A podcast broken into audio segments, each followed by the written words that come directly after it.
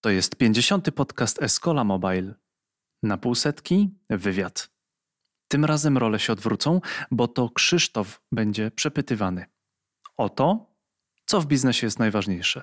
Czyli zapraszamy. Escola Mobile. Biznes masz w kieszeni.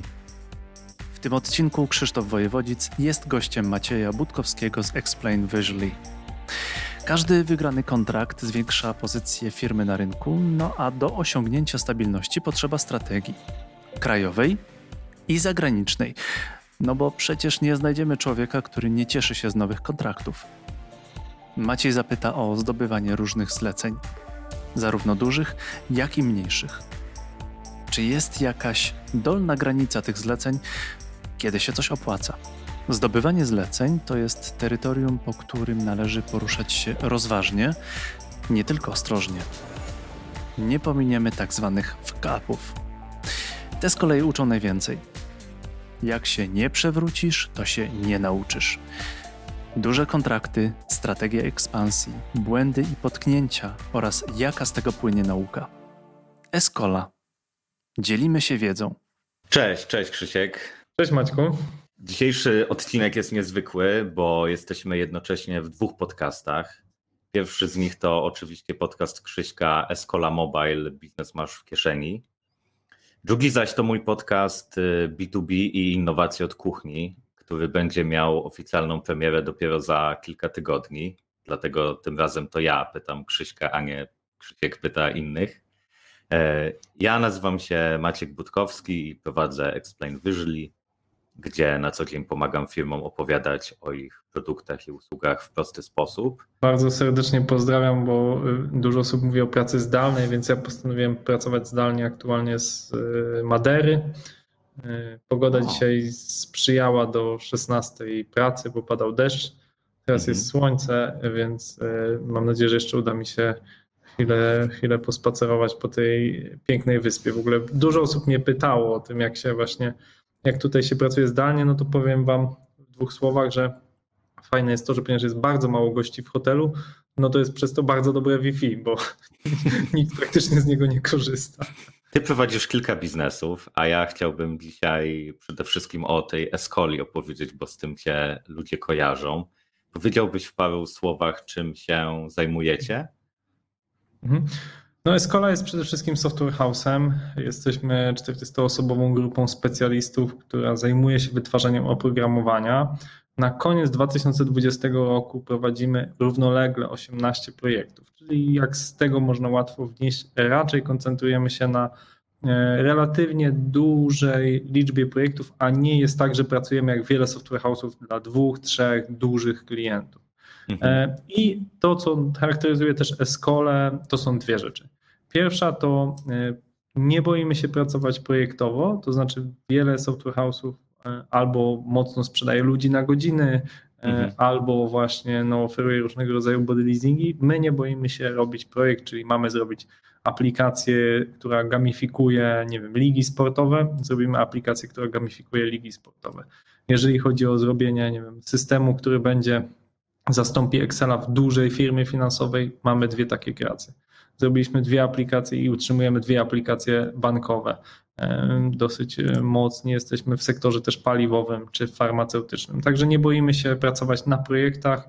E, mamy dwa wdrożenia też związane z wykorzystaniem sztucznej inteligencji w przetwarzaniu obrazów przede wszystkim. Także e, Tutaj dochodzimy do naszej drugiej nogi, czyli Escola, ta nazwa nie jest przypadkowa. Uważamy, że mhm. nauka dalej mocno rodzi się właśnie w akademii, na uniwersytetach, w szkołach i uważamy, że trzeba dzielić się wiedzą, trzeba pozyskiwać tą wiedzę w sposób badawczy. Tak? W naszej Radzie Nadzorczej jest e, dwóch profesorów zwyczajnych, profesor Witold Orłowski i profesor Darek Jemielniak, którzy są żywo zainteresowani e, w tym, żeby e, właśnie powiązywać prace informatyczne, prace badawczo-rozwojowe z tym, co dzieje się na uczelniach. Ja sam wykładam też. No i nasza tak jak mówię, nasza filozofia to jest taka, żeby właśnie dzielić się wiedzą, jak i właśnie cały czas badać. Ja nawet ostatnio mhm. robiłem taki test osobowości i takie dwa pierwsze wyniki, które, które u mnie się pokazały, to pierwszy, że właśnie jestem dość mocno nastawiony na cele co nie jest zaskakujące w przypadku kogoś, kto, kto prowadzi biznes, czy ma takie pasje sportowe, jakie ja mam. Ale druga to właśnie, że jestem filomatą, czyli że mhm. jestem naprawdę ciekawy świata, jestem bardzo zainteresowany, lubię czerpać wiedzę. No przyznam, że uwielbiam czytać, e, uwielbiam słuchać różnych opowieści, E, I, i, nigdy się nie nudzę. To znaczy, zawsze jest coś, co mnie fascynuje. Chciałbym jak najwięcej się dowiedzieć, gdziekolwiek jestem, czy tu na Maderze, czy gdziekolwiek dużo czasu spędzam też zimą w, na Kanarach. No to jestem mhm. ciekaw, co, co się dzieje dookoła mnie, czy, czy, czy, czy lubię zabrać ze sobą książkę na spacer i się dowiedzieć czegoś mhm. nowego. Okej, okay, powiedziałeś o tym połączeniu świata akademii ze światem biznesu. E, ja wiem, że zestalkowałem cię na LinkedInie, wiem, że masz doktorat z modeli biznesowych w IT. E, czy model biznesowy Escoli w takim razie różni się czymś od standardowego software house'u poza tą wielkością projektów? Mhm. No ja myślę, że w Polsce i w ogóle na świecie jest bardzo dużo software house'ów i mówi się, że one są między sobą bardzo podobne, co jest z jednej strony prawdą, a z drugiej strony każdy ma jakiś e, w tym swój smaczek. E, bo no to jest tak jak z markami samochodu, tak? Czy, czy Audi, Mercedes i BMW się tak bardzo między sobą różnią? No, teoretycznie, jak popatrzysz na te komponenty, to nie tak bardzo, ale jak wejdziesz w jakieś szczegóły, komunikację marki, tak, no to BMW ci będzie mówił o sportowych jakichś tam doznaniach, a e, Mercedes będzie ci mówił o elegancji, luksusie, tak, tak jakby w mhm. takim największym uproszczeniu gdzie tymczasem jest i Mercedes o doznaniach sportowych jakiejś tam serii AMG, jak i jest luksusowa limuzyna serii 7 BMW, która mhm. wcale nie ma jakiegoś super wydajnego silnika. I podobnie software house'y mają między sobą wiele smaczków. Na pewno Escola w tej chwili jest na takim etapie, że budujemy też własne produkty. Mamy produkt meetinga.com, który y, obsługuje branżę eventową, w tej chwili to są eventy głównie online. Mamy też projekt Pupile, który obsługuje branżę weterynaryjną, umawiania się na spotkania z weterynarzami, taką e-kartę dla zwierząt. E, mhm. Ale przede wszystkim staramy się skupiać, w tej chwili jesteśmy na tak wczesnym etapie, bo jesteśmy jakby po trzech latach działalności, że nadal ten, ten nasz model biznesowy się wykuwa. On jest oczywiście oparty o usługi i o tworzenie projektów, ponieważ E, no jakby to mm, sprzedawanie godzin programistów wiąże się z relatywnie mniejszym ryzykiem, mhm. ale jest także mniejszą marżą. Jeżeli ktoś się wyspecjalizuje w określonych technologiach, w określonych, e, w określonych dziedzinach, tak jak my się wyspecjalizujemy w określonych subdziedzinach, no to może też mieć wyższą marżę i oferować wyższą jakość, ponieważ pierwszą rzeczą, którą chcemy, dlaczego ktoś wybiera dany software house, na przykład Escole, dlaczego? Są tylko mhm. dwa powody. Pierwszy to albo zna kogoś, kto pracuje, często właściciela czy kogoś z managementu, kto prowadzi na przykład projekt i wie, że to jest osoba godna zaufania. I mhm. to bym powiedział, że jest około no, 20-30% to są właśnie u nas polecenia. A drugie to jest ktoś uważa nas za ekspertów. Czy to poprzez e, właśnie inne zdobyte referencje, czy poprzez oglądanie portfolio, zapoznawanie się z naszymi publikacjami, czy choćby mhm. słuchaniem podcastu Escola Mobile Biznes masz w kieszeni. Tak, to jest, to jest coś, gdzie ktoś stwierdza, ok, ci goście dość mądrze mówią, mają ciekawą e, do opowiedzenia treść, dosyć ona jest dobrze poukładana, prawdopodobnie mój projekt także poprowadzą rzetelnie. I e, widzę coraz większy wpływ właśnie tego drugiego komponentu eksperckiego, w który ja bardzo, mhm. bardzo wierzę. Czyli, że sprzedaż usług informatycznych powinna się opierać o ekspercką wiedzę, mhm. a nie jak to często jest takie wyobrażenie, że sprzedawca to jest taki ktoś, kto zabiera cię na piwo, poklepuje po ramieniu, mówi miłe rzeczy i ktoś tak dobrze się poczuje, że zleca e, jakąś pracę.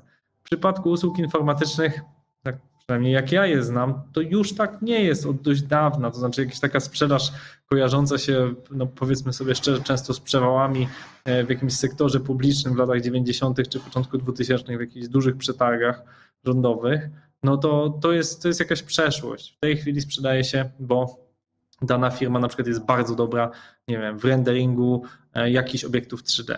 Inna firma jest bardzo dobra w sztucznej inteligencji jeszcze inna firma jest bardzo dobra, e, w Escola na przykład jest dość znana z różnych wdrożeń edukacyjnych.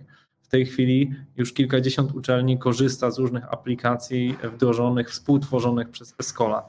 I to mhm. dlatego, że po prostu w tym środowisku jesteśmy znani, nasza marka jest rozpoznawana, osoby, które pracują dla Escoli czy współpracują ze Escolą e, są mhm. rozpoznawalne i to po prostu ułatwia przełamywanie tych lodów. Oczywiście są firmy, które mają taką no, bardzo dobry marketing, są bardzo rozpoznawalne wiem, na polskim rynku. E, to, mhm. to jest choćby NetGuru, tak? Bardzo mhm. dużo osób, oni bardzo dzielą się, dużo mają to bogate portfolio e, i tak dalej. Inne software house'y idą mocno w, w kierunku takim produktowym, e, tak na przykład Tenderhat ma tam kilka takich już dosyć dojrzałych produktów mhm. związanych, nie wiem, z HoloLensami, z jakimiś tam E, smart Office'em i tak dalej i w oparciu o to starają się mocniej i mocniej budować swoją markę. Natomiast każdy software house stoi przed taki, na takich dwóch nogach właśnie, czy iść bardziej w, taki, takie budowanie usług, czy mhm. tworzyć produkty. I teraz powiem jakby jaka jest moja konkretnie filozofia. Uważam, że trzeba tworzyć produkty tam, gdzie faktycznie jest okazja, tam, gdzie mamy jakieś unikalne kompetencje. Przykładowo Escola ma unikalne kompetencje, ma swój, y, ma swój LMS, czyli taki system e-learningowy. Jest to jakaś mhm. nasza kompetencja, dużo osób naszego zarządu ma dużą wiedzę w tym temacie i jest to dla nas proste. Natomiast to, że my sobie teraz byśmy wymyślili, że nie wiem, będziemy robić e, jakieś rzeczy z bardzo złożonym machine learningiem, bo to jest teraz mhm. modne, to oczywiście może się pojawić, jeżeli będzie, jakby będziemy w tą stronę iść i systematycznie taką strategię budować. Natomiast, e, natomiast po prostu staramy się skupiać na tych korowych kompetencjach, e, które mamy i tam, gdzie jesteśmy naprawdę rozpoznawalni. Mhm. Oczywiście zrobiliśmy dwa projekty związane z, tam, z przetwarzaniem maszynowym obrazu, ale było to bardzo często w kontekście właśnie edukacji, e, gdzie mhm. skorzystaliśmy z w miarę prostych bibliotek gotowych, gdzie tak naprawdę no, nie wymyśleliśmy czegoś od nowa, tylko zastosowaliśmy coś, co, co jest w miarę mhm. łatwe do wdrożenia.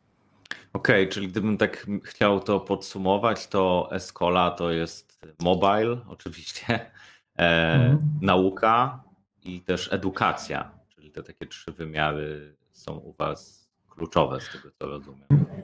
No tak, tak. To, to w ogóle to, tak mogę ciekawostkę, bo Escola to właśnie po portugalsku znaczy szkoła. Ja teraz będąc na Maderze, która jest częścią Portugalii, ciągle widzę tutaj Escola, tam szkoła podstawowa, szkoła nauki jazdy, jakby wszędzie myślę, że mamy tutaj pełno siedzib.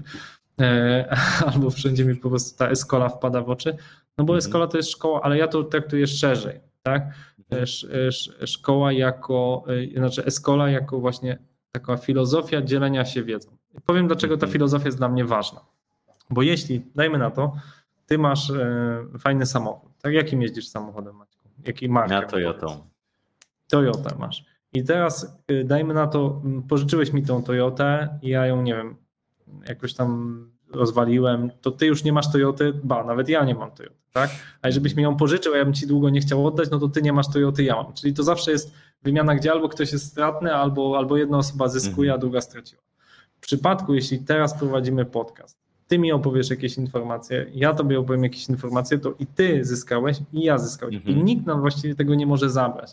To jest unikalna rzecz związana z wiedzą i, i, i, i że tym, że dzieląc się z nią, obaj zyskujemy. Tak? Nawet ja opowiadając tobie teraz jakieś swoje przemyślenia mhm. związane z tym, jak Escola działa, czy e, jak e, funkcjonuje biznes, to ja też zyskałem, ponieważ w mojej głowie pewne myśli się uporządkowały. To jest powód, mhm. dla którego na przykład nadal wykładam, choć naprawdę muszę mocno selekcjonować ofertę. E, dużo uczelni chciałby, żebym prowadził dla nich zajęcia i mogę prowadzić tylko jedne zajęcia w semestrze, po prostu nie mam mhm. większych możliwości czasowych, ale robię to po to, żeby porządkować swoją głowę. Mhm. W zeszłym roku prowadziłem zajęcia na przykład IT management, w tym roku będę prowadził kwestie związane z akwizycjami i fundraisingiem po to, że mhm. dzięki temu ja też sporo wiedzy muszę e, przyswoić i uporządkować, żeby podzielić się nią studentami, ze studentami. Okej, okay, no to, to nas prowadzi płynnie do kolejnego pytania, bo obiecałeś mi, że zdradzisz trochę o najciekawszych modelach biznesowych e, w IT, hmm. o których wspominasz też na wykładach. Więc czy mógłbyś powiedzieć o takich modelach biznesowych, które cię zaskoczyły i zainspirowały? No ja myślę, że jakby od, od czego bym zaczął? Od tego, że jak popatrzysz na historię zarządzania jako nauki, to zauważ, że też są pewne trendy, tak? Nie wiem, tak jak w modzie są trendy, tak teraz są trendy w zarządzaniu. I o ile w latach tam 90., 80., e, te trendy były właśnie wiedziony poprzez firmę Toyota i ich filozofię doskonałości, Kaizen, mhm. Przez filozofię Total Quality Management, tak? dopracowanie szczegółów, możliwości mhm. jakby pełnego zrozumienia procesów przez użytkowników. Dzisiaj to, co jakby jest takim wiedzie, naukę w zarządzaniu, to, są, to jest właśnie informatyka. To jest właśnie filozofia Agile, mhm. Scrum, to jest właśnie zerwanie z tym takim waterfallowym, mhm. wodospadowym, e, przewidywalnym zarządzaniem projektami i różna hybrydyzacja tego. Czyli zauważ, że już teraz to świadczy jakby o sile IT, że mhm. IT narzuca nową filozofię zarządzania e, projektami można powiedzieć, nie tylko w IT, bo już w tej chwili filozofie zwinne wdraża się do szkoły, wdraża się do, do innych obszarów, do innych obszarów zarządzania. Mhm. I teraz jakie, jakie są ciekawe modele, które, które wprowadziło IT? Pierwsze takie, no to chyba naj, najpopularniejszy jest model subskrypcyjny, który, który wydaje się oczywisty, tak wiem, że jest Netflix, mhm. już operatorzy telefonów to stosowali, nie wiem, jak dostajesz prąd, no to też jest subskrypcja ale na przykład nigdy byś nie pomyślał, że subskrybować można maszynki do golenia i różne e, tego typu e, jakieś przyrządy dla mężczyzn. I e, słuchaj, jest firma One Dollar Shave, która e, zresztą sprzedała się parę lat temu dla Procter Gamble za miliard dolarów. I to jest, e, to jest e, firma, mhm. która właśnie oferowała maszynki do golenia. No, można było w subskrypcji płacić tylko 1 dolar plus koszty przesyłki, albo były wyższe oczywiście i większość zamawiała te wyższe pakiety. No mhm. plus jakieś tam, wiesz, dezodoranty i produkty dla mężczyzn. W Polsce jest też podobna firma, e, e, Majkaja, bodajże, jeżeli nie mhm. przekręcam, tam inwestorem jest Rafał Brzoska e, z Impostu, która z kolei subskrypcyjnie sprzedaje podpaski i jakieś hmm. tego typu artykuły dla kobiet. Bardzo fajne ma wyniki i cały też cykl produkcji jest kontrolowany. Czyli popatrz, że sama subskrypcja e, jest świetnym, świetna dla, dla wielu, przede wszystkim jest dobra dla firmy, bo masz powracający ten, ten przychód, czyli mhm. MRR, Monthly Returning Revenue, jaki jest wygodna dla wielu osób, bo nie muszą o pewnych rzeczach pamiętać. Tak są subskrypcje w tej chwili soków, są subskrypcje mięsa, jest tego naprawdę sporo. E, druga rzecz, drugi taki model, który dla mnie jest dosyć z kolei ciekawy i, i, i IT go spopularyzowało, mhm to jest model, który nie wiem do końca jaką na nazwę, ja nazywam go modelem multisportu, czyli modelem, na którym polega na tym, żebyś miał jakiś dostęp do pewnych obiektów, do pewnych obszarów, ale z nich nie korzystał tak naprawdę, bo mhm. ktoś zarabia na, musi płacić za twoje wykorzystanie, ale nie do końca chce, żebyś tak bardzo z tego korzystał. I mhm. model ten oczywiście korzysta, korzysta firma Benefit Systems, ale inną firmą jest e, firma Tutlo.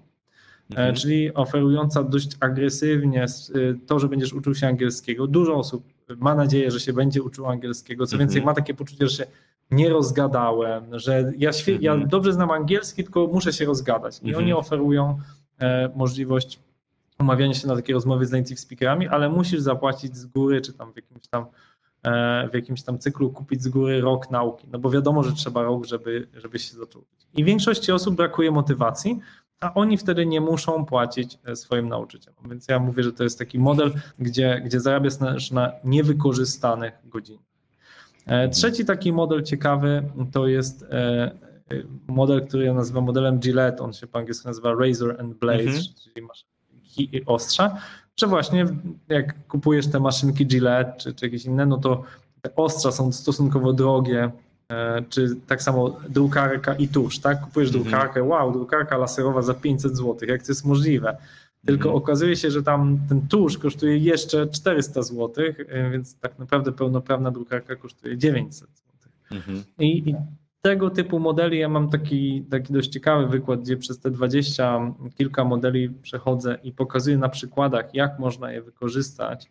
I, I właśnie zaskakujące jest to, jak na wielu elementach Mhm. Te, te, te wszystkie modele biznesowe, o których intuicyjnie się nie zastanawiam, można zastosować. Tak? Mhm. Nie wiem, choćby e, zauważ, jak, jak silnie właśnie działa w IT, w aplikacjach, żeby zmienić zachowania użytkownika. Choćby taka aplikacja, jak, e, e która codziennie daje Ci jakieś informacje na temat nie wiem, nowości w, e, w artystycznych, ona się chyba mhm. nazywa Moiseum, czy, czy coś takiego, że właśnie codziennie pokazuje ci mm, jakieś nowości związane ze sztuką. I ludzie tego chcą, ludzie się interesują sztuką, natomiast chodzi o to, żebyś się przyzwyczaił. Czy Duolingo, które też Mhm. korzysta fajnie z modelu freemium, połączonego lekko z, z, z, z modelem reklamowym i tak dalej, i tak dalej. Chodzi o to, że jest bardzo dużo obszarów, e, które nadal można zagospodarować i znaleźć. Em, Miałem okazję dzisiaj rozmawiać z Piotrem Nowosielskim z Just Join IT. Kto by Mhm. pomyślał, że w rynku takim, jak, w którym jest e, taki monopolista, jak e, taki monopolista jak e, pracy.pl, czy, czy, czy gazeta, czy Mhm. jakieś tam gratki, można jeszcze zbudować jobboard, który będzie miał przychody liczone w, w dwucyfrowych liczbach milionów złotych w 3 lata. I to nie korzystając z żadnej inwestycji zewnętrznej. To znaczy, że jakby nadal na rynku są wspaniałe nisze, e, których można, z których można e, korzystać, z których, gdzie, które można zagospodarować. I co więcej, to też właśnie w modelach warto pamiętać, że e, są to nisze, które można zagospodarować również środkami własnymi. Mhm. O, Tu nam podpowiada, podpowiada słuchacz, że Yorkaja to jest ta firma z O, Paweł. w subskrypcji. E, Dzięki. e, właśnie a propos tego mm, zdobywania tych rynków i, i wdrażania, no to wiem, że jesteście tutaj e, bardzo doświadczeni i pisałeś w jednym z tekstów, że w ciągu roku zmieniliście udział przychodów zagranicznych z 10% w całych waszych przychodach do 60%. Jak to zrobiliście? No, z- z- były dwa źródła tego. Po pierwsze to stwierdzić, może trzy. Pierwszy to stwierdzić strategicznie, że potrzebna jest dywersyfikacja. W firmie usługowej takiej jak Escola trzeba pamiętać, że po pierwsze Polska jest bardzo dobrym rynkiem. Jest tu sporo dobrych firm. E, Inpost, Żabka, Biedronka, Orlen, Bank PKO. To są świetni klienci, którzy mogą naprawdę, dwóch, trzech takich klientów mogą ci utrzymywać kilkudziesięcioosobową firmę. Tak? To są to, Mhm. no, może Żabka i Biedronka to nie do końca polskie firmy, ale tak naprawdę działające praktycznie wyłącznie w Mhm. Polsce, więc można je określać jako polskie. Tak?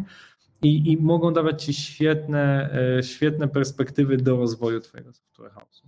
Ale jednak tych firm tej skali nie jest aż tak dużo.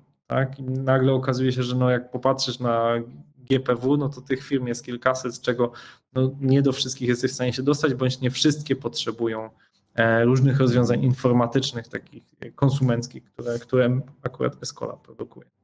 Więc dlatego chcesz się dywersyfikować e, za granicą, gdzie no rynek urasta kilkusetkrotnie. I e, no jakby taką decyzję strategiczną zrobiliśmy. Natomiast jak to konkretnie zrobić?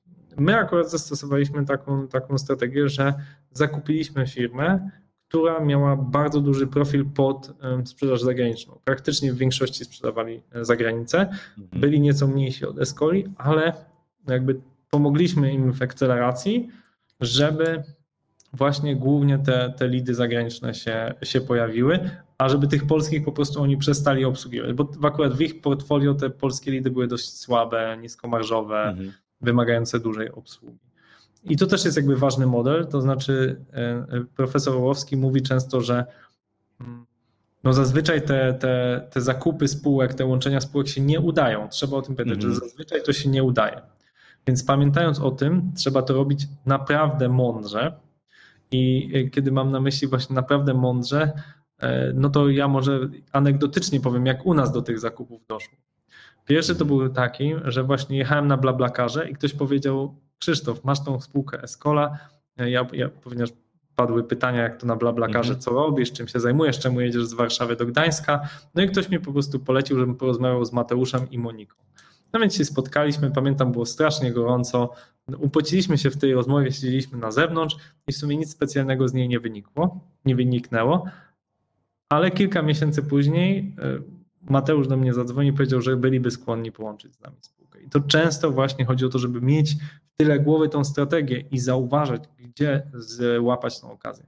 W drugim przypadku historia była też taka, że e, spółka potrzebowała takiego zastrzyku energii, potrzebowała właśnie jakiegoś większego podmiotu i również się do nas bezpośrednio zwrócili, żeby e, ten produkt meetinga.com zakupić.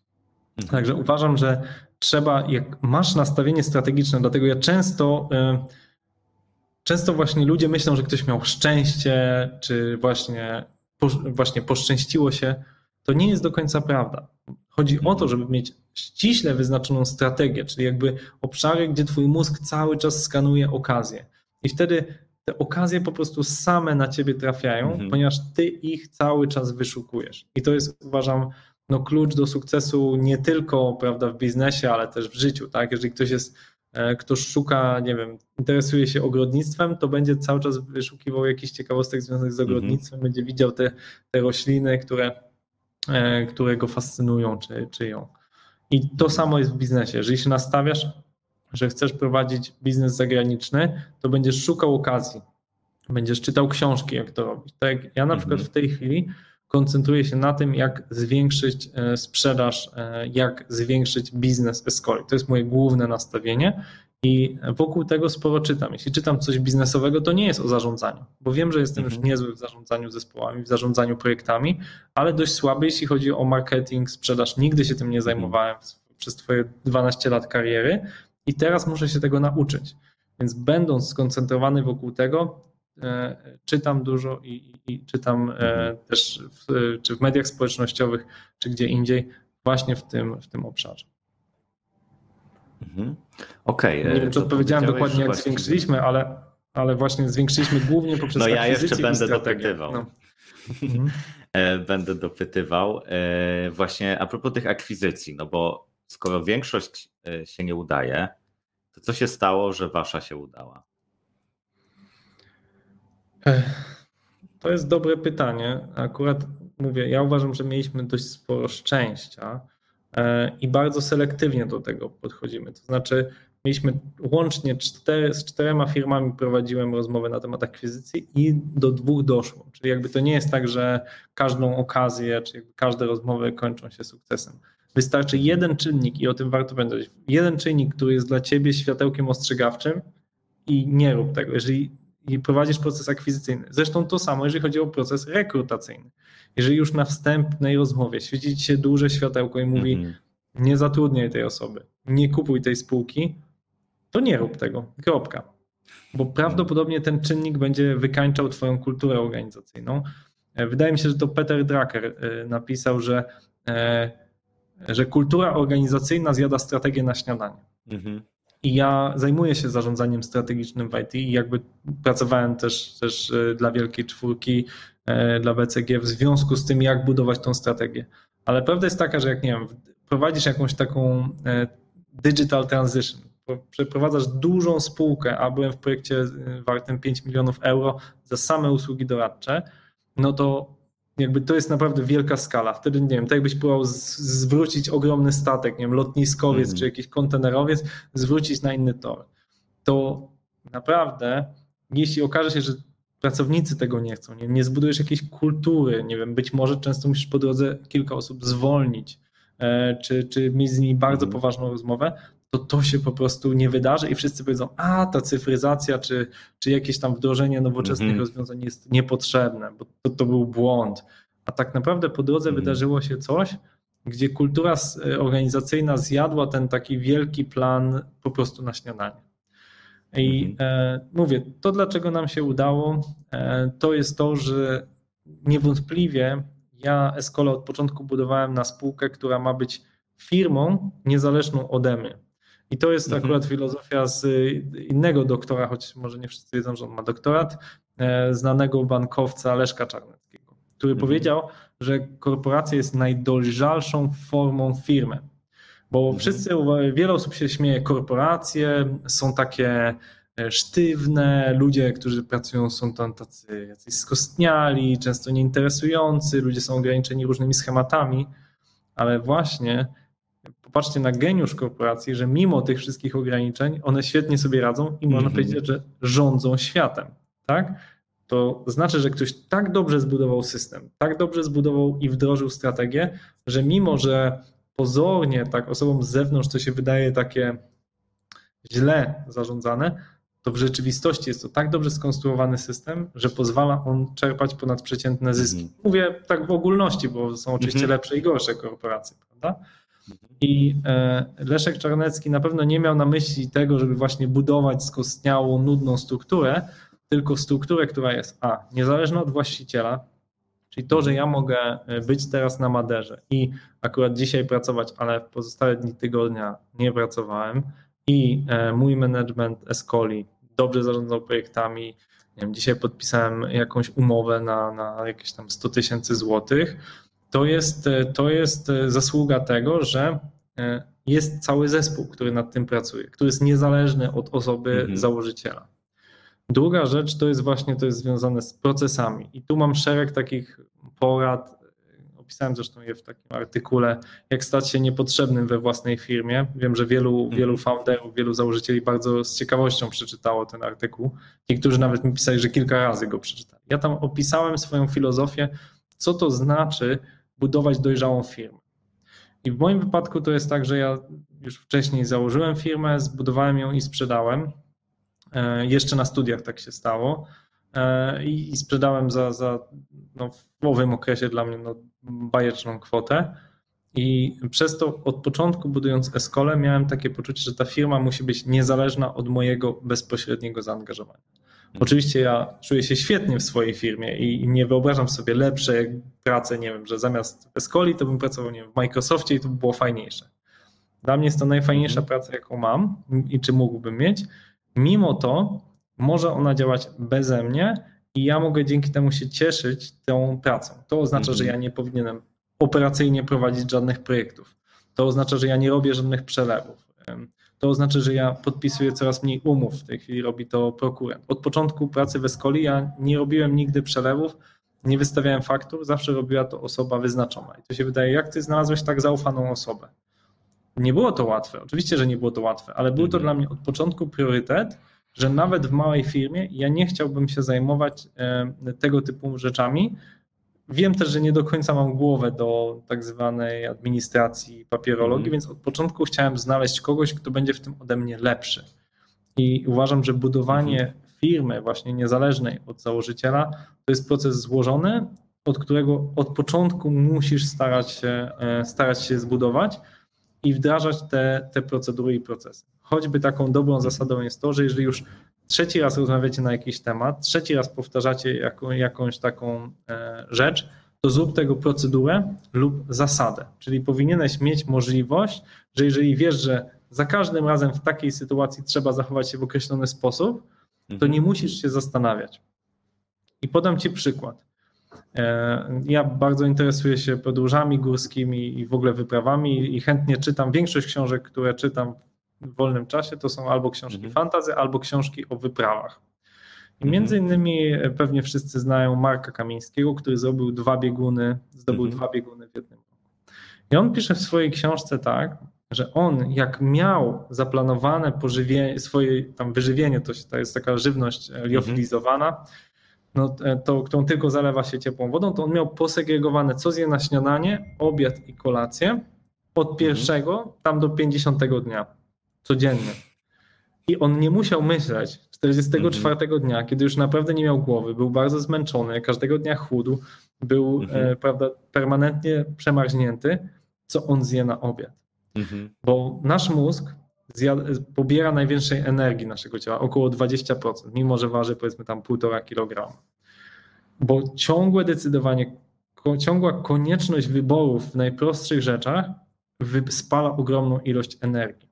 I tą mhm. energię możemy poświęcić na coś innego, na szukanie nowych rozwiązań, na lepszą obsługę klienta, na inne rzeczy. Więc tam, mhm. gdzie wiesz już jak określoną rzecz robić, zrób z tego procedurę czy proces i zrób to szybciej następnym Mhm. O tym dużo pisze Marek Piasek, też e, całkiem ciekawy przedsiębiorca w obszarze tam eventów, marketingu. O tym dużo mhm. osób pisze. Oczywiście w długim okresie właśnie to powoduje, że firma ma pełno procedur czy jakichś tam procesów, które nie do końca inni rozumieją i to jest problem, więc to trzeba, nad tym trzeba też panować. Ale w największym skrócie e, uważam, że te procesy, które możesz zautomatyzować, które masz możliwość e, usprawnić, żeby właśnie o nich nie myśleć, to tak zrób firmie. Mhm. I wtedy też jest, też jest jasna komunikacja, tak? Warto też powiedzieć, dlaczego ten proces jest automatyczny, a nie, że tak rób, bo tak działa, żeby to było bezmózgie, tylko e, tak, właśnie trzeba jak najwięcej rzeczy automatyzować. Tak, i jest jeszcze tutaj mi nawet pomaga nasz paskowy Jędrzej, żeby eliminować w pierwszej kolejności to, co jest niepotrzebne, to, co jest możliwe automatyzować, tak, nie wiem, choćby wysyłkę maili. Możesz to robić ręcznie, a możesz wykorzystać jakiś system do obsługi maili. A to, czego nie możesz ani wyeliminować, ani zautomatyzować, to deleguj, tak? Czyli jakby mhm. no, zatrudnienie na przykład asystentki to był w moim życiu jako prezesa Escolin taki duży krok, żeby spółka mogła rosnąć, bo ja będę się zajmował bardziej tematami związanymi choćby z tworzeniem nowych kontraktów, biznesów, jakichś tam mhm. E, pomysłów produktowych. Y, okej, okay. no to a propos korporacji, to miałem też taką myśl, że jak ludzie myślą o korporacji, to myślą o jakichś takich tradycyjnych firmach, ale taki Google czy Netflix też jest korporacją, a działają całkiem zwinnie. E, więc to jest. No to, to jest akurat kwestia dyskusyjna. Trzeba pamiętać, że no właśnie, ta nowa filozofia zarządzania, o której mówiłem, rodzi się ze spółek technologicznych, ponieważ Facebook, Google czy Netflix czy Slack od początku wiedziały, że jeżeli wejdą w takie procesy, takie mhm. utarte standardy przestaną być innowacyjne, a dla Google'a czy dla Facebooka to jest śmierć, tak? Więc e, to było bardzo trudne wyzwanie i nadal jest dla tych firm, tak? Dla Google'a czy dla Facebooka. Jak pozostać innowacyjnym będąc takimi molochami? I co jakiś czas pojawia się taka ściana płaczu, że Google zamknął jakieś tam projekty. Mm-hmm. Tak, na przykład, nie wiem, był taki projekt, żeby zrewolucjonizować maila Google Wave, który mm-hmm. Google dość mocno promował, a potem zamknął. Był e, taki związany ze zwiedzaniem e, przez Google tworzony i Google też go zamknął. I tak samo Facebook. Facebook wiele rzeczy próbuje po to, żeby cały czas ożywiać swoją kulturę organizacyjną, ale też ubija pewne projekty, żeby nie rozrastać mm-hmm. swojej struktury, żeby mieć ten fokus. Pamiętajmy, że i Google, i Facebook to są firmy reklamowe, które no po prostu ogromną większość swoich przychodów czerpią z reklam. Więc teraz e, pytanie jest dla nich, jak tworzyć nowe projekty, które są innowacyjne, które wykorzystają ich potencjał, na przykład tego, że mhm. obie te firmy mają dostęp do danych. Choćby Google inwestuje miliardy dolarów w to, żeby przedłużyć życie ludziom. Czyli, no, krótko mówiąc, żeby, nie wiem, jakieś zmiany dokonywać w genach, czy jakichś suplementach, czy być może jakieś mhm. przeszczepy, żeby ludzie mogli żyć, no, nie wiem, średnio 130 lat. Bo ludzie w tej chwili już nie żyją dłużej, tylko po prostu nie umierają przedwcześnie. Tak jakby długość mhm. życia ma swój tam ogranicznik w okolicach między 80 a 100 lat, więc po prostu przez to, że mało chorujemy, żyjemy no jakby nie umieramy krócej, ale mhm. no nie ma osób za bardzo, które mają taką zdolność, żeby żyć 150 lat. I Google chce to zmienić właśnie poprzez dostęp do jakichś danych. E, I, i, I to warto pamiętać, że to wyzwanie, jak być innowacyjnym, a jednocześnie dużym, jest gigantycznym wyzwaniem. Wiesz, kiedy na przykład najbardziej wzrosły e, akcje McDonalda w ostatnim czasie? Jezu, nie, McDonalda to nie śledzę. Nie odwiedzasz. To słuchaj, ostatnio w McDonaldzie parę lat temu wprowadzono takie ekrany dotykowe e, i można zamawiać mhm. poprzez właśnie dotykając i dzięki temu tak, mniej osób kojarzę. pracuje na kasie, nie? Jedna osoba tylko pracuje mhm. na kasie. W skali McDonalda to jest kilkadziesiąt tysięcy osób, które albo można zwolnić, albo mogą składać te hamburgery, co nadal jest robione w dużej mierze ręcznie. Mhm. I to był dzień, kiedy e, jakby jak oni to ogłosili i pokazali, jak to mniej więcej będzie wyglądało, kiedy najwięcej od, od ostatniego czasu w tak nieinnowacyjnej hmm. firmie jak McDonald's wzrosły akcje. I mhm. to jest coś, gdzie ciągle to jest dla mnie zaskakujące, że McDonald's na przykład tak super nieinnowacyjna firma, która po prostu robi niskiej jakości hamburgery, ale szybko, e, która mm. wyrosła wprawdzie z innowacji tam zrobionej 70 lat temu, żeby właśnie robić fast food, mm -hmm. to że oni nadal są w stanie wymyślać rzeczy, tak? I to zarówno na szczeblu mm -hmm. lokalnym, jak i międzynarodowym. Na przykład na szczeblu lokalnym w każdym kraju są inne kanapki, tak? Masz ryżowego mhm. burgera w Japonii, w Polsce masz kebabowego jakiegoś burgera czy wieśmaka. Mhm. Jakby takie, to jest, to jest szalenie trudne, jak z jednej strony być dużym i innowacyjnym.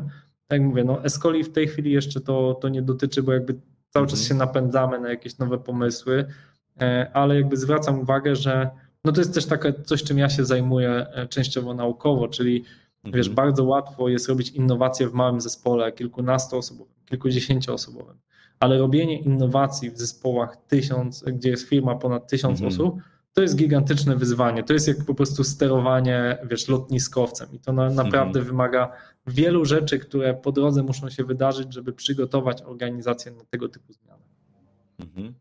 A jednak, y, mimo że jeszcze nie jesteście tacy duzi, to wygląda na to, że z tymi dużymi się dobrze dogadujecie.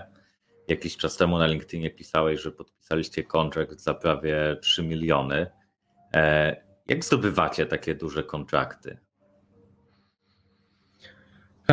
No tak, znaczy po pierwsze uważam, że właśnie duże firmy z racji swoich ograniczeń w innowacji potrzebują tych małych dostawców. I to jest permanentne. Jak popatrzysz na to, e, nie wiem, jak Procter Gamble, czy PKO, czy PKN Orlen, jacy są dostawcy, to niekoniecznie jest tak, że e, prawda, dostawcą e, dla PKO koniecznie jest inna wielka firma. Tak?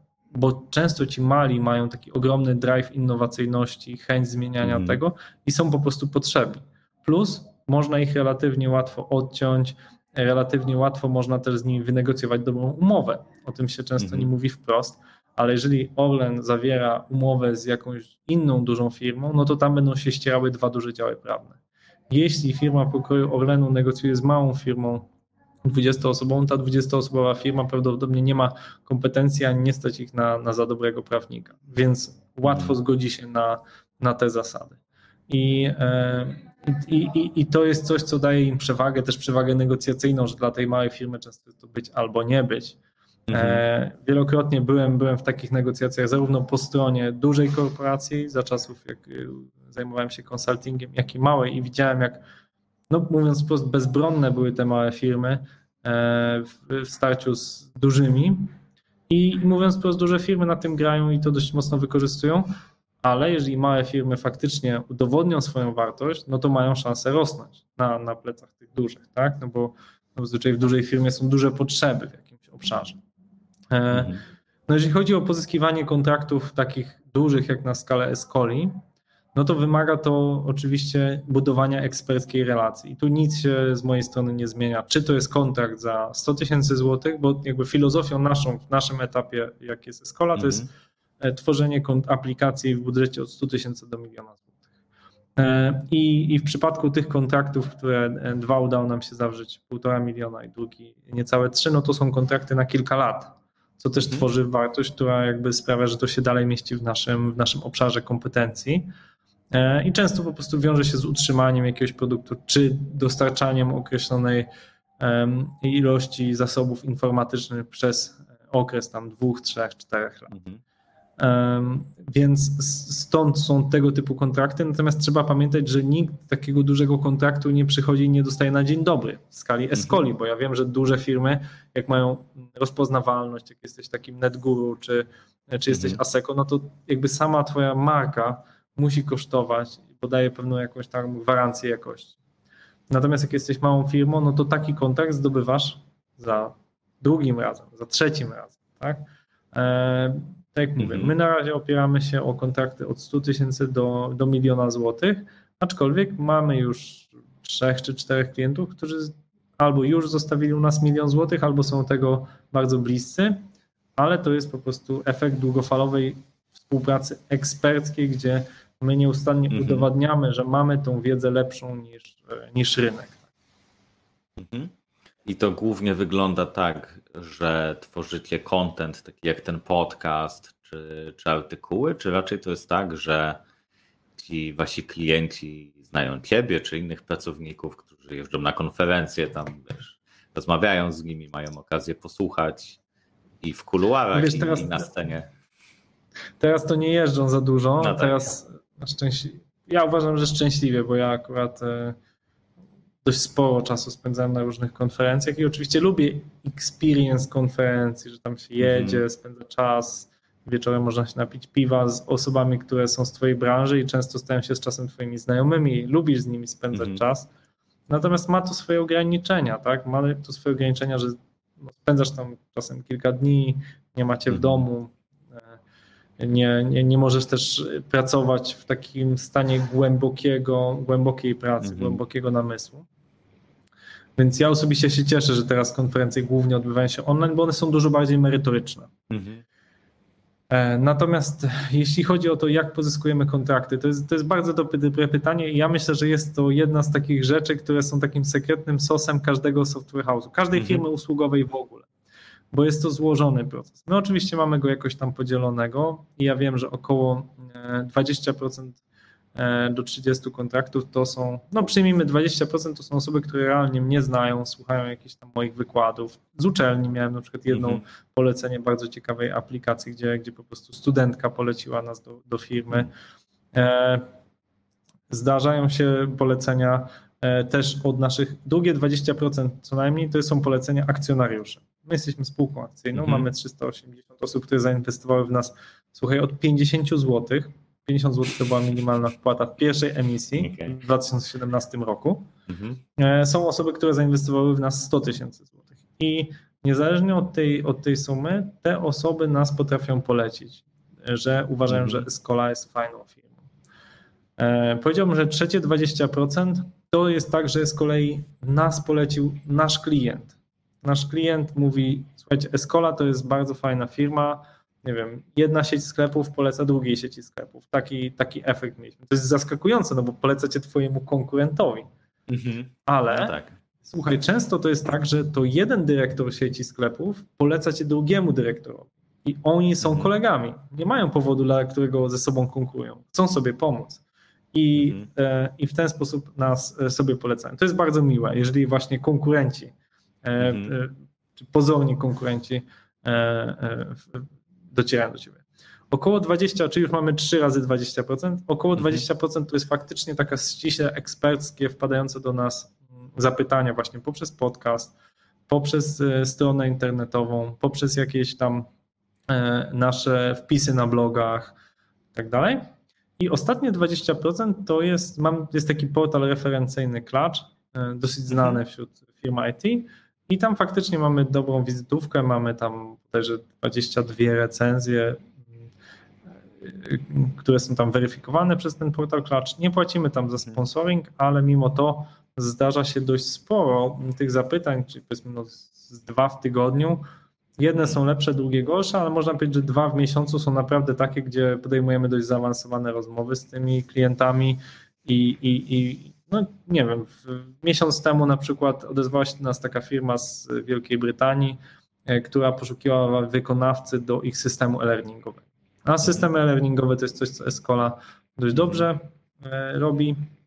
E, I właściwie było tak, ja byłem sam w szoku, bo to była druga rozmowa, ja w niej uczestniczyłem, jakby dla mnie to była nowość, tak? Pierwszą rozmowę prowadziła Ilona, moja wspólniczka, i, i, I oni właściwie w połowie tej rozmowy powiedzieli, dobra, jakby jesteście najlepsi, widzimy, że jakby wierzycie, że macie mm. duże kompetencje, no i, i że zostawimy u was tam te 70 tysięcy funtów e, na początek za jakby pierwszą wersję. I bardzo mm. często te właśnie, te właśnie projekty zaczynające się od klacza mają mm. swoją jakąś kontynuację, jakieś kolejne etapy i w tym to nam tworzy około te 100%, nowych zapytań, bo trzeba pamiętać, że bardzo często, jeżeli pozyskasz jednego klienta, no to oczywiście sprzedajesz i sprzedajesz mhm. kolejne projekty. Nie wiem, w tej chwili jest, jest na przykład taki klient e, Mark, którego mamy tam w Londynie, który no dosłownie często na WhatsAppie mi pisze, słuchaj Krzysztof, czy macie tam dwóch chłopaków, żeby nam pomogli z jakimś tam projektem streamingowym e, i, i, i czy, byśmy, czy byśmy mogli tutaj pomóc. No i wtedy jakby robimy jakąś wycenę, określamy parametry. Także bardzo ważnym aspektem jest oczywiście, że jeżeli robisz dobrze swoją robotę, mhm. no to pojawiają się kolejne zapytania, często coraz większe, tak? Bo nie zapominajmy, że dalej polscy programiści, my żyjemy w takiej lekkiej bańce, że polscy programiści to są tacy super. Mhm. Ja wiem, że oni są super, tylko że dla Niemców wcale nie są super i dla Anglików to tak może są, może nie są, ale to dalej jest wschód Europy. Z jakiegoś powodu polskie banki nie idą do firm ukraińskich, i nie zamawiają swoich usług trochę taniej na Ukrainie czy na Białorusi, mhm. tylko biorą firmy polskie zazwyczaj. Czy y, firmy mające przedstawicielstwa w Niemczech nie myślą w pierwszej kolejności o Ukrainie, Białorusi czy Polsce, tylko myślą przede wszystkim o firmach niemieckich. Mhm. E, I w związku z powyższym trzeba pamiętać, że żeby zyskać zaufanie tych klientów zagranicznych, trzeba na, na początku zrobić coś małego, gdzie dla nich ryzyko jest małe. Bo jednym z najważniejszych aspektów, jeśli chodzi właśnie o usługi B2B, którymi ty się zajmujesz i ja, jest czynnik ryzyka. E, Decyzję podejmuje albo founder, jeżeli, jeżeli to jest mała firma, jakieś tam powiedzmy do kilkunastu osób, czy maksymalnie kilkudziesięciu, albo dyrektor, jeżeli to jest większa firma. Founder nie chce ryzykować, bo to są jego pieniądze albo pieniądze Mhm. inwestorów. Więc chce jak najmniejsze mieć ryzyko i jest w stanie zapłacić 10, 20, a czasem nawet dwa razy więcej, żeby to ryzyko Mhm. było mniejsze. Dlatego niemiecka firma bierze niemiecki software house, który jest dwa razy droższy, bo czynnik ryzyka jest mniejszy. Choćby taki, że w sądzie są w stanie pój- pójść do sądu Mhm. obok we Frankfurcie czy w München i tam tą sprawę wygrać, jeżeli coś zostanie niedowiezione i wytłumaczyć się inwestorom. Jeżeli to jest Sztokholm, to tak samo i takie jest myślenie Szweda, że tam po Mhm. prostu ryzyko jest mniejsze i zapłacę te dwa razy więcej. E, Nie mam bariery jakiejś komunikacyjnej, etc., etc. No plus pamiętajmy, że kultura pracy w Polsce się poprawia, ale nadal nie cieszy się tak dobrą renomą jak kultura pracy Niemców czy Szwedów. Mhm. E, I więc to jest pierwsza rzecz. A druga, drugi aspekt to jest, że decyzję podejmuje nie founder, ale dyrektor. I ten dyrektor potem będzie musiał się wytłumaczyć swojemu prezesowi, dlaczego podjął tą decyzję. Więc jeżeli podjął tą decyzję, bo przeanalizował 10 firm i tam miała świetne referencje, miała bardzo dobrych ekspertów wystawionych na rozmowie, być może w tej rozmowie brał udział ten prezes na przykład jeden raz, być może e, zgromadził referencje i sprawdził inne e, firmy, z którymi współpracował ten, ta, ten dostawca. I tak dalej, i tak dalej. Zostało kilka kroków, e, zostało, Mhm. ktoś przeszedł, no to jest szansa na wybór właśnie ciebie jako dostawcy, a Mhm. i tak jako polska firma dostaniesz mały kontrakt. Nikt nie Mhm. powierzy ci jakiegoś super korowego systemu, bo w razie jak to, to nie zadziała, to ten dyrektor nie chce mieć, founder nie chce ryzykować, że będzie trudno się Mhm. procesować w Polsce, że będzie trudno się znaleźć i tak dalej i w ogóle nie wiadomo jaki jest ten system sprawiedliwości w. Polsce, który nie cieszy się, to jakby w Europie ludzie słyszą, że są jakieś kłopoty z tymi sądami w Polsce, E, a mówię, i są ludzie w stanie płacić ekstra za to ryzyko. Więc Mhm. jeszcze raz podkreślę, moj, ja uważam, że trzeba za wszelką cenę pokazywać się jako eksperta, jako pewny wybór, Mhm. jako e, kogoś, kto zmniejsza Twoje ryzyko w biznesie. Mhm. Tak myślę, słuchając Ciebie, że to jest taka ciekawa heurystyka, żeby się zastanowić, co musiałoby się stać, żebym ja zatrudnił firmę z Ukrainy czy z Indii. Co oni by musieli zrobić, żeby mnie do siebie przekonać? I to samo zrobić ze swoją firmą wobec tych Niemców czy Szwedów. Dokładnie, no ja dostaję codziennie jakieś zapytania od Ja Heidi Gajderz, którzy mi oferują za 7, za 10 dolarów deweloperów senior level z Indii. Nigdy Mhm. nie skorzystałem z takiej oferty, a być może powinienem, tak? Jakby Mhm. zatrudniać ich i sprzedawać ich tam moim angielskim klientom. I ja często nawet komunikuję moim angielskim partnerom, jak nie wiem, oni naciskają na cenę, Mhm. że ja mówię, słuchajcie, no Indie, piękny kraj, 7 dolarów za godzinę, 10 dolarów za godzinę Mhm. dostaniecie spokojnie, jakby idźcie tam, nie ma problemu. E, I oni często mówią, nie, nie, nie szukamy tego typu deweloperów. Nie? To z czegoś Mhm. wynika. Ja nie mam doświadczeń, nigdy nie pracowałem z deweloperami z tamtych krajów. Wierzę, że tam też jest różnie. Są firmy, które są Mhm. bardzo rzetelne, są takie, które są mniej rzetelne, tylko po prostu przesiać to i odfiltrować to Mhm. zajęłoby mój czas i zwiększyłoby moje czynniki ryzyka. Na to nie mogę sobie pozwolić. I ten eksperyment myślowy, tak samo jak my kontaktujemy się, nie wiem, z firmami, e, e, nie wiem, w Skandynawii, no to tak jak mówię, no zastanawiam się, co by musiała zrobić firma z Ukrainy, żeby mnie do siebie przekonać. Mhm. Okej, dzięki Krzysiek za to. To zostało ostatnie pytanie nam. To jest takie firmowe pytanie y, moje. Czyli co cię najbardziej zaskoczyło, a co cię najbardziej rozbawiło w trakcie prowadzenia Escoli? Ja wiem, że każdy menedżer na pewnym etapie zaczyna mówić, że ludzie są najważniejsi dla prowadzenia firmy. To jest, to jest takie charakterystyczne, nie? że każdy Tak. mówi, jak ma fajne, że u nas naprawdę pracują wyjątkowi ludzie, mamy świetny team, nie? Tylko, że na pewnym etapie prowadzenia firmy, na pewnym etapie zarządzania to faktycznie chodzi, chodzi o ludzi. Nawet, nawet nieważne jest to, czym się zajmujesz, tak? Ja zresztą powiedziałem na e, spotkaniu zarządu, mm, znaczy pod spotkaniu managementu Escoli pół roku temu, że właśnie szukamy takiej tożsamości, szukamy strategii i ja bym chciał, żeby jedną z naszych wartości strategicznych było nie pracuję z ludźmi, którzy mnie wiają. I chodzi o to, że ja wiem, że czasami możesz dla jakichś kompromisów, że nie wiem, jest świetny deweloper, który ma super kompetencje, ale cię po prostu denerwuje, więc to mm -hmm. akceptujesz ale ja bym tego nie chciał w swojej firmie. Póki co mam większościowy mm -hmm. pakiet Escoli i ja nie chciałbym pracować z ludźmi, którzy mnie denerwują, z którymi praca mm -hmm. mnie męczy, gdzie ja po rozmowie z tą osobą jestem, nie wiem, zniesmaczony i jakby to się, bo wiadomo, że są różne konflikty, ale gdzie ja no tak, tak. permanentnie nie lubię tej osoby I, i, mm -hmm. i mimo, że ona ma świetne kompetencje, ja nie chcę pracować z osobami, które ja permanentnie nie lubię, uważam je za toksyczne, za szkodliwe. I na pewno e, coś, z czego szczególnie jestem szczęśliwy, to to, że udało się Escoli w tej chwili zebrać bardzo fajny zespół menedżerski i deweloperski. E, I to właśnie głównie za pomocą akwizycji. Ludzi, którzy są zmotywowani i mają coś, co, co się nazywa founder's mind, czyli taki mhm. mindset, taki, takie myślenie osoby, która jest założycielem i myśli zarówno strategicznie, tak, do przodu, jak i jest w stanie, jeżeli nie wiem, coś się wali i pali i trzeba, nie wiem, coś w piątek o 17 jeszcze się zmusić i godzinę zostać, żeby coś tam mm -hmm. nie wiem, zrobić, to też to zrobi. Tak? I jakby mhm. rozumie, że jest odpowiedzialna, współodpowiedzialna za firmę. Więc to jest pierwsza rzecz, która się udała. A jak pytasz, co się nie udało, no to oczywiście nieudane rekrutacje. I, i miałem dwie bardzo nieudane rekrutacje na stanowiska menedżerskie.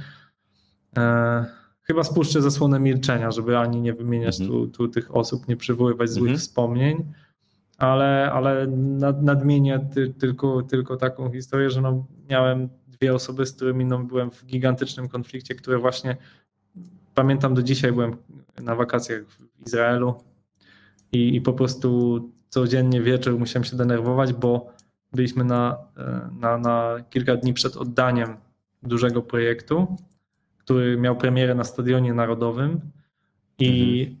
ten projekt po prostu ostatecznie nie został dowieziony, dowieziony w 100% przez jednego z naszych dyrektorów, któremu kupiłem BMW o. serii 5, żeby go jakoś zmotywować, żeby pracował u nas. Tak? Czyli osoba, która super miała renomę na rynku, zarządzała świetnymi zespołami, miała duże doświadczenie, ale okazała się być po prostu kompletnie nieodpowiedzialna mhm. i, i, i właśnie nie mieć tego poczucia, że to, co robimy, jest naprawdę ważne. Może nieważne dla ciebie, ale ważne dla tego, dla kogo to robimy, tak? I, i, i jeżeli ktoś za, zakupił stoisko na Stadionie Narodowym, żeby tam zrobić premierę swojego produktu yy, i, ten produkt nie zostanie dowieziony na czas, no to przecież dla tej osoby to jest dramat, to jest spalony projekt na, na starcie. Mhm. I ja do dzisiaj się strasznie czuję wobec tej osoby, tam połowę tych, tej kwoty, którą mieliśmy dostać za tą aplikację, nie dostaliśmy. Tak, tak się umówiliśmy z tą mhm. osobą, więc no jakby były też konsekwencje finansowe, ale tak naprawdę wiem, że to była jednoosobowa odpowiedzialność tej osoby, która już u nas nie pracuje ponad mhm. dwa lata i, i, i miała zawsze jakąś dobrą wymówkę, więc te rzeczy, których naprawdę żałuję i jak o nich myślę, to aż mi przychodzą takie, takie złe myśli, to są, no. to są dwie wyjątkowo złe rekrutacje. E, na szczęście ta trzecia na to samo stanowisko okazała się wyjątkowo udana i, Mhm. I ta osoba, ta osoba, o której myślę, ciągnie mocno, mocno eskolę do przodu. Okej, okay, a jeszcze jakieś fakapy poza takimi e, ludzkimi, bo zorientowałem się, że obiecaliśmy to pytanie, a e, zapomniałem je mhm. zadać. Mhm. Znaczy mówię, no ja, ja przyznam, że jak myślałem o, o tym pytaniu o fakapach, to ja, ja muszę przyznać, że ja bardzo personalnie podchodzę do biznesu. Wiesz, ja prowadzę biznesy różne, w większości w roli, w roli foundera, założyciela od 12 lat. Sprzedałem, sprzedałem kilka firm. Szczęśliwie na razie wszystkie, wszystkie z zyskiem mniejszym, większym, ale z zyskiem. Mhm. I, I nawet do tego, jeżeli teraz mamy projekt, na przykład teraz mamy taki projekt, który, który Radio 357, czyli ludzie odeszli z radia trójki i, mhm. i zakładają swoje radio. To jest zbliżone do Radio Nowy Świat, tylko lepsze. I robimy dla nich aplikację. I ja wiem, że jeżeli my nie dowieziemy tej aplikacji tak, jak obiecaliśmy, to ja będę personalnie czuł, mhm. że jakby poniosłem porażkę. Więc ja, ja po prostu tak staram się, żeby każdy u nas od, e, ode mnie przez management, po zespoły deweloperskie po testera czuł, że to jest jakby taka odpowiedzialność, że robimy coś dla kogoś. I ostatnio nawet ktoś mnie czymś wkurzył, nawet wiem kto, ale nie, nie powiem zresztą na antenie, E, I, i, I był taki dokument, który robiliśmy wprawdzie wewnętrznie, ale był on zrobiony tak, tak średnio. Ja bym powiedział, że mhm. słabo. I ja napisałem po prostu wszystkim, którzy uczestniczyli w tym mini projekcie naszym, że albo robimy coś dobrze, albo, nie, albo wcale. Tak, jakby nie róbmy po prostu, nie róbmy średnio, tak? Jakby niech inne firmy robią średnio, niech, niech inni robią po prostu średnio. My mamy robić rzeczy dobrze. I faktem jest, ja wiem, że to jest taka skaza na charakterze wielu osób, które gdzieś tam wchodzą w te role założycielskie, founderskie, że mają wyjątkowo taki neurotyczny charakter, taki trochę perfekcjonistyczny. Myślę, Maciek, że ty też masz te momenty. Kiedy się super wkurzam, że. Okay. Kiedy się super wkurzasz, że coś zostało zrobione słabo, bo ty wiesz, jak mhm. zrobić to dobrze. I wiadomo, że po to zatrudniamy ludzi, że no nie możemy robić wszystkiego sami, bo, bo po prostu no na tym polega też struktura firmy, że jedni zrobią jedne rzeczy lepiej, a inni nawet, jeżeli troszeczkę wolniej od ciebie, no to jakby tobie zwolnią czas na robienie jeszcze innych rzeczy.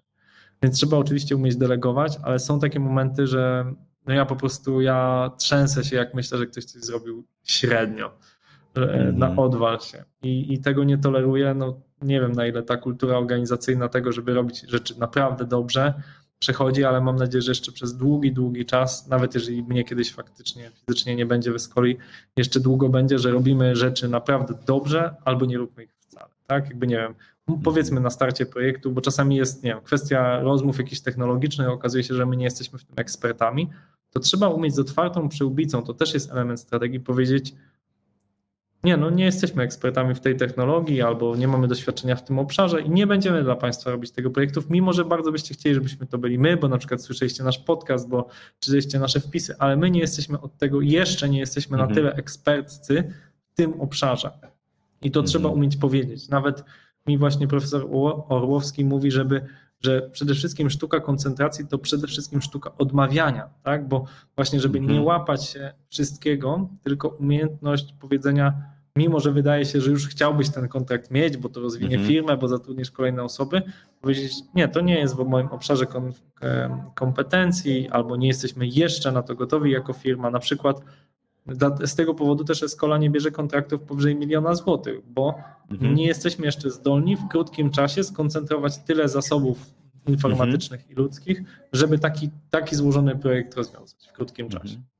To jest ciekawe, bo to, o czym mówisz, to jest taka metoda właściwie zapobiegania fakapom, y, zanim się one wydarzą. No bo jeżeli byście brali takie projekty, no to te fakapy nieuchronnie by się pojawiały. Okej, okay, Krzysiek, ostatnie pytanie. Co cię najbardziej rozbawiło w trakcie prowadzenia Escoli? Może być anegdota. Co mnie rozbawiło w trakcie prowadzenia Escoli? Ja myślę, kurczę, to jest, to jest ciekawe, bo jakby jest dużo momentów satysfakcji, ale jest taki moment, o którym myślę, który mnie dość mocno rozbawił, ponieważ mieliśmy w zespole rozwód. Dwie osoby, które pracowały się, były małżeństwem, przestały nim być. Mhm. I przyznam, że bardzo takim zabawnym momentem było obserwować ten proces i miłym momentem było to widzieć, jak oni bardzo się kłócili przed rozwodem, natomiast dalej pracują oboje, będąc po rozwodzie i przestali się kłócić. I to jest przezabawna historia, taka ludzka, że e, jakby ludzie potrafią być bardzo dojrzali i te ich kłótnie, przyznam, były no z jednej strony straszne, z drugiej bardzo śmieszne, o mas, tak zwane kłótnie o masło w pracy, mhm. a, a teraz a teraz jakby dobrze widzieć ich w takiej bardzo dużej dojrzałości no, dorosłych ludzi, którzy po prostu podjęli mm. określone decyzje. No to tak, chyba taka mm. historia dla mnie była z takich, z takich przyziemnych, która, która naprawdę mnie mm. bawiła i co więcej, ponieważ w polskich okolicznościach dosyć długo się czeka na te rozwody, w sensie na proces mm.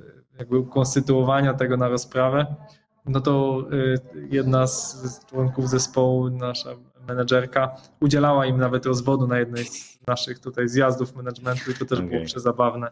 Historia, y, że wzięli rozwód cywilny w Escoli jeszcze zanim, zanim e, sąd y, ogłosił pierwszą sprawę. No także taka chyba historia była, mhm. która pokazuje jak, jak wiele rzeczy, jak wiele rzeczy w pracy się wydarza, takich, które miesza się z życiem prywatnym. Mhm. Okej, okay, Krzysiek, dzięki, dzięki za tą historię i za całą rozmowę. Dzięki słuchaczom, za, że, że z nami byliście i jak będziecie mieli jakieś pytania, to właśnie pytajcie, pytajcie pod rozmową, ja spróbuję jeszcze odpowiedzieć na jakieś pytania, jakby, jakby się pojawiły potem. Escola Mobile. Biznes masz w kieszeni. Dziękujemy za Twój czas i za to, że spędziłeś go z nami. Twoja firma zdobywa nowe zlecenia w branży IT? Daj nam znać. Z chęcią porozmawiamy z nowymi gośćmi, którzy wyznaczają trendy, łamią stereotypy, robią ciekawy biznes IT. Jeśli nie zasubskrybowałeś jeszcze tego podcastu, sprawdź, czy nacisnąłeś przycisk subskrybuj. W ten sposób nowy podcast trafi automatycznie do Twojego telefonu bądź na Twój komputer. Jeszcze raz dziękujemy, że jesteś z nami. To był 50. odcinek podcastu Escola Mobile. Pół setki. Dzięki.